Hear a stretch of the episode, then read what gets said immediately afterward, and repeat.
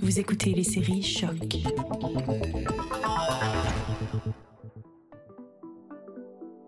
It's everything. It's from all from the music industry to the it's it's that's how you be are tough. You know, you have to show around when you are in a group. You have to show that you're tough, that you are bad, and that you are next level.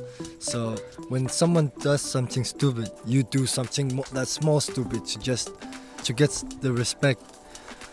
So uh, and when you're here, we don't we don't uh, approve that.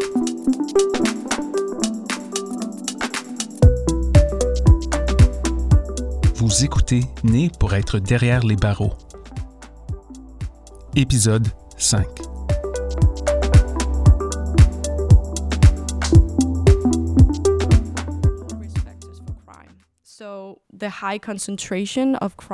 La forte concentration de criminalité dans ces quartiers est en soi un facteur de risque, car nous savons que grandir dans une zone criminalisée, avoir des contacts avec les délinquants, peut augmenter le risque de délinquance juvénile. À part l'intervention gouvernementale, il existe d'autres solutions pour améliorer la situation des jeunes dans les quartiers plus difficiles. Autant les gars de Dandelion, qu'Amnesty, que Emily du Conseil danois de prévention du crime, tous croient que c'est en ayant des exemples forts de gens comme eux qui ont réussi qu'ils peuvent se sortir du cercle de la criminalité. Nein! yes, that's when you lost, when you lose in table tennis. If you get like 6-0, if you lose, you get an egg in your head or you get water in your head. yeah. And you think the fact that it's not social workers anymore that works here, the kids have more like some someone who looks like them. Who, yes, Yeah, yeah, well, it does something because it's easier for us to get the relations with the youngs. Ça change quelque chose parce que c'est plus facile pour nous d'avoir une relation avec les jeunes, parce que nous sommes tous voisins et que nous les avons vus grandir, comme des frères. C'est une grande famille, en fait. Nous les voyons comme nos petits frères. Et qui veut voir son petit frère en prison? Personne. So, and who who wants his younger brothers to to end up in jail? Nobody. we see that in some areas we have this uh, minority youth who form sort of criminal Nous voyons que dans groups, certains uh, secteurs, nous avons ces jeunes de minorités ethniques former des groupes de criminels liés au quartier. Ils s'identifient à cette position minoritaire qu'ils ont l'impression d'avoir, et cette impression d'avoir été exclus de la majorité de la société. Dans ces groupes, des normes peuvent exister, qui peuvent justifier le recours à la violence ou à d'autres types de crimes. Which can justify the use of violence or other types of crime. If I get it well, the more uh, a kid is feel well in a community, feel accepted, Mm, uh, feel like he's a part of something. yeah. The more, well, the less is the risk of youth crime. Mm. Is it? Is it? Yeah, you can say that because you know human beings are. are Oui, vous pouvez dire ça parce que vous savez, les êtres humains sont très um, sociaux. Par exemple, nous savons que pour les gangs, l'un des principaux facteurs est que si vous n'avez pas d'autres endroits où vous vous sentez inclus, où vous vous sentez accepté, vous trouvez cette acceptation dans les gangs.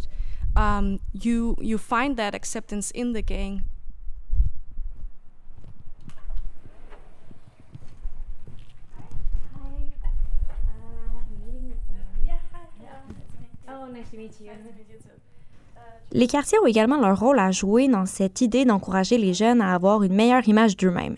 C'est pour cette raison que je me suis rendue à Tingbjerg, un quartier qui est sur la ghetto list. En plein milieu du quartier, il existe un organisme qui s'appelle Forum Tingbjerg, qui vient en aide de différentes façons aux gens du quartier. J'ai rencontré Marie Breyer, responsable des communications, qui s'occupe également d'aider les jeunes.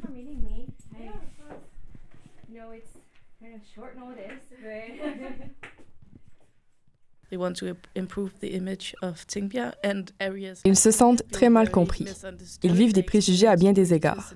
Je pense qu'ils pensent, et je suis d'accord avec eux, que même s'ils obtiennent un emploi, ce que la plupart d'entre eux feront probablement, mais juste l'idée qu'ils n'obtiendront pas d'emploi ou que leur famille n'a pas de travail, ou même s'ils n'ont pas de travail, cela en dit long sur eux en tant que personne. Cette idée en soi est en quelque sorte pernicieuse, non?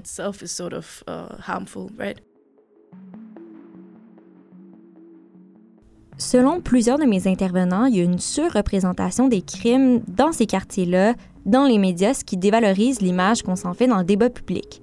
Et pourtant, pas une fois je me suis sentie en danger en marchant dans Tingbjerg. Pour Marie, améliorer l'image de ses quartiers, c'est aussi améliorer les chances que la population générale ait une meilleure image des jeunes qui y grandissent. Bref, de réduire la stigmatisation.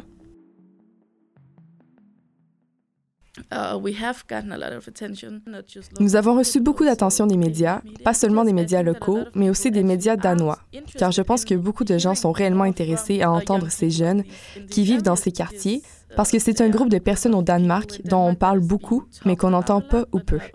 Par contre, ça nécessite bien sûr des personnes qui ont été formées à parler avec les médias, car ça peut vraiment aller dans les deux sens.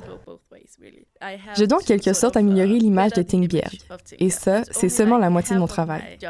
Donc, ce n'est pas beaucoup considérant cette réalité politique dans laquelle nous vivons. Les gens appellent nos quartiers des ghettos, et les politiciens créent une liste de ghettos et disent que ça serait mieux s'ils étaient juste démolis. Je dirais que c'est l'effort que nous tentons de faire.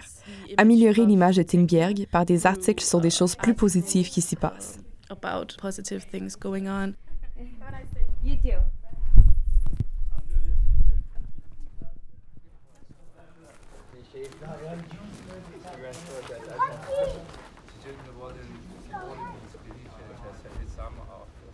Malgré une montée des politiques anti-immigration à travers l'Occident, les esprits semblent se conscientiser.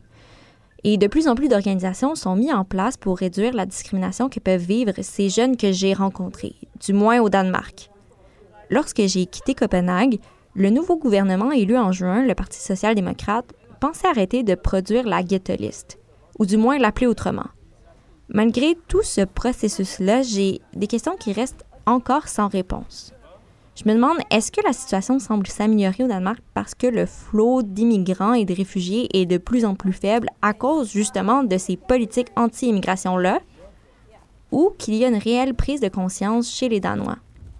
Je me demande aussi si c'est un changement de cap qui va avoir écho ailleurs en Occident, comme ici au Canada.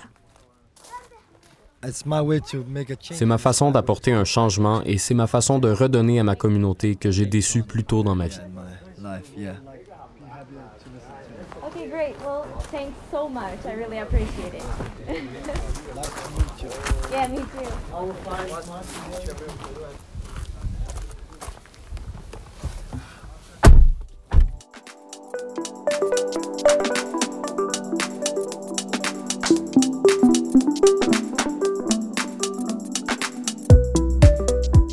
Le balado Né pour être derrière les barreaux est une création et une idée originale de moi-même, Camille Foisy. Un merci particulier à William Morer pour la création musicale. Merci également à Paul Charpentier, William Morer, Hugo Corbeil, Aurélie Mosus, Victor Latour-Bellavance, Félix Deschênes et Cassandre Desmarais pour les bois hors champ et le support. Le projet a été financé par la bourse Chorus Pierre Bourgault de l'Université du Québec à Montréal.